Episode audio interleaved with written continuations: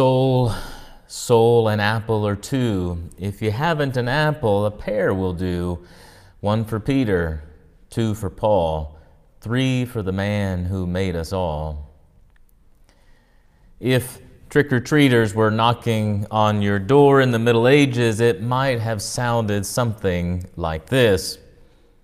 It had become customary to bake and provide soul cakes for beggars who happened upon your doorstep on the eve of All Saints' Day, Halloween, a day that came as ours does during the harvest time when the landscape has become brown with death, but not covered just yet with the beauty of snow and winter. It is said that the tradition began in England with a zealous cook who created the first soul cake, which was intended to remind its recipients of eternal life, hence its circular shape. To enhance the effect, she cut a hole in the middle of the cake before it was fried in hot fat. And lo and behold, the world's first donut. Not that you ever needed an excuse to eat a donut, but it is ironic that consuming this symbol of immortality increases your chances to experience the next life sooner than later.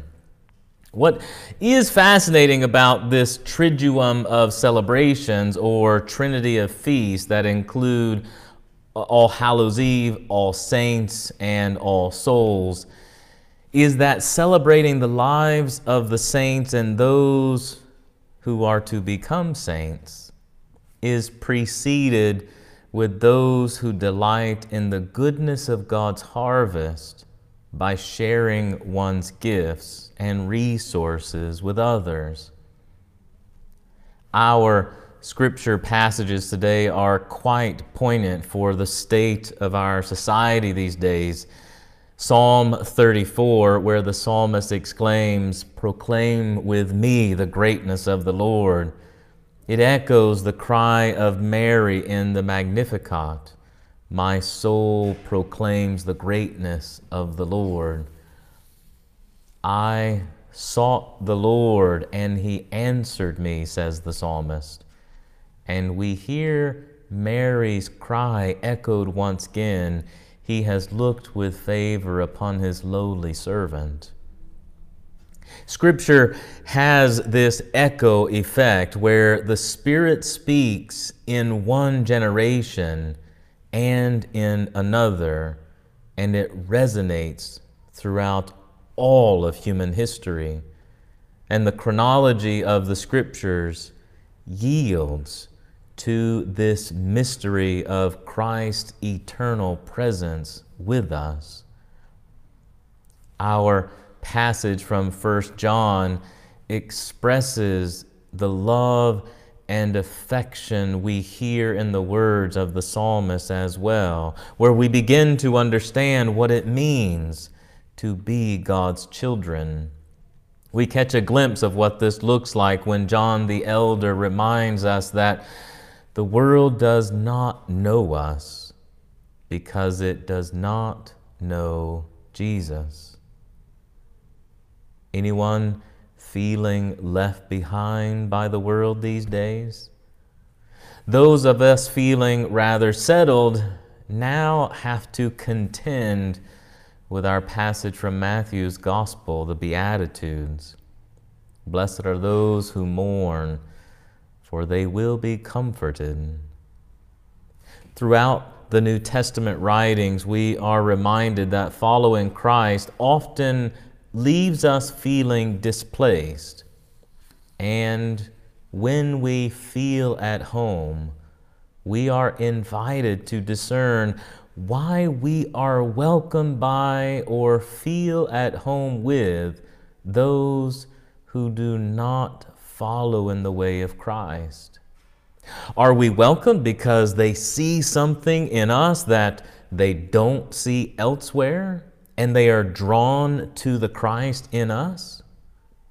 Or do they see as in a mirror and feel reassured that our lives do not brush up against theirs with the gospel in the same manner that Jesus brushed up against all those who were following their own will and ways. There is an obvious literal meaning to the Beatitudes, um, and, and this is a little bit for those who are participating in the journey through the scriptures um, study with me. But there's this first series of blessings um, is noting that they are in the present tense, but they have an eschatological direction. If you are poor in spirit now, you are blessed now, and you will possess the kingdom. These persons are blessed presently because they will receive the bliss of God. This is the literal meaning of the text.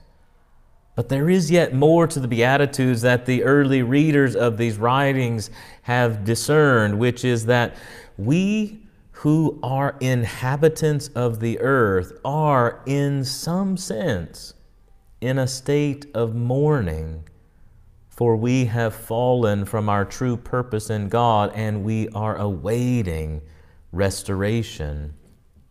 We inevitably find ourselves lamenting what we may have done or who we may have become. But if we find in this state of mourning a renewed sense of who God has created us to become, we can then experience the blessedness of knowing that we are right now children of the living God. What seems to be made manifest in these readings of Scripture for, for this Feast of All Saints is a new awareness that who we are is inseparable from those by whom we are known. What does this mean? First, it means that I cannot know who I am without knowing who I am as I am known by those around me. For me, Amanda, Wiles, and Ada then are the primary persons by whom I know who I am. For example, I only know myself as a husband in relation to Amanda, and Amanda only knows herself as a wife in relation to me. I know who I am as a father in relation to Wiles and Ada, and they know themselves as children in relation to Amanda and me. This awareness reaches beyond the home I also know who I am in relation to everyone with whom and everything with which I interact on a daily basis, and vice versa. And the more time, therefore, that I am with someone, and the closer our proximity, which is all the more difficult today, the more I know who I am in relation to them. Stay with me. This is a very important point. If time and proximity is what increases my awareness of who I am in relation to God and others, then I need to be attentive to the when, where, and how I am present with whom or what. If being known by God epitomizes what it means to be a follower of Jesus, and if I can only know myself as I am known by God by making time for God in prayer, the reading of Scripture, communal worship, and sacrificial service with and for others, then as I make time for these things, as I make time for God and others, I gain a richer sense of who I am as one who is loved by God, who I am as one called child of God. The invitation of all saints is the invitation to know ourselves as the saints did, as we are known by God. The world compels us toward a self knowledge and self awareness that is decidedly self serving. But God invites us to know who we are as we are created in the divine image. I was reflecting on this reality last week, and it hit me newly that to be created in the image of God after God's likeness, as we read in Genesis 1, is a continuous event. It's always happening. We are always being created. And what struck me newly is that being created in the image is more along the lines of what St. Paul writes in his letter to the Colossians that we are knit together in Christ. And it is Christ who is operative, it is Christ who is at work in us. Being created in the image of God is our active relationship in Christ with all people and all things, a work as Paul writes in chapter 3 of Colossians, a work that Christ is working in us. And to the degree that we are attentive to and answerable for who we are becoming in Christ, who is the image of God, it is to this degree that we will know ourselves in the eschatological light of our divine inheritance, the true life of blessing. Knowing ourselves as we are known is not self oriented knowledge. It is what Enzo Bianchi describes as unself consciousness.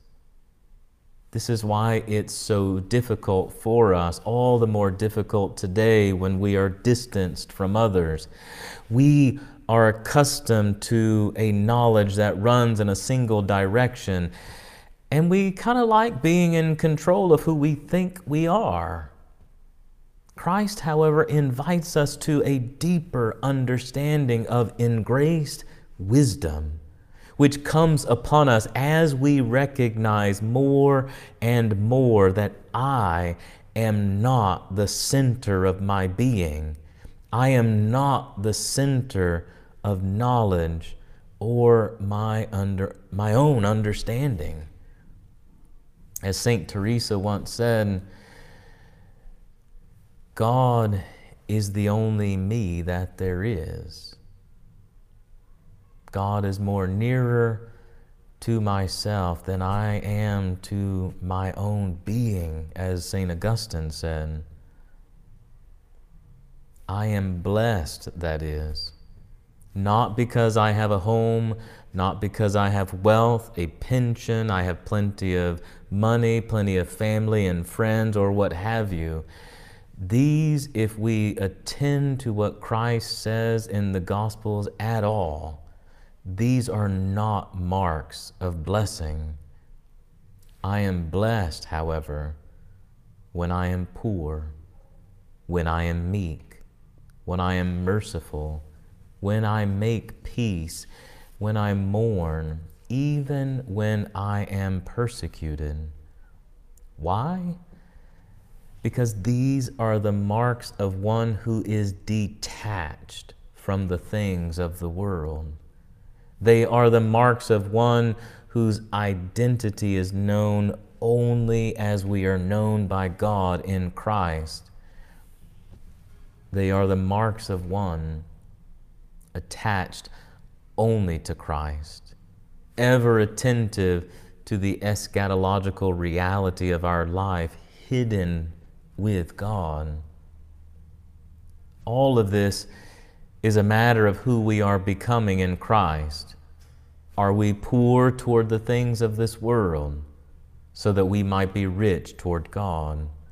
Do we mourn that we have fallen short of the gospel so that we might be transformed by grace? Are we peaceful toward others so that the world might know the peace of Christ? If so, we are blessed because we are oriented toward our true nature in Christ. We are God's children. May we become, in thought, word, and deed, the saints that God is empowering us to become. And we know that we will. And we will to the degree that we are oriented and fully attend unself consciously to Christ in all things. Amen.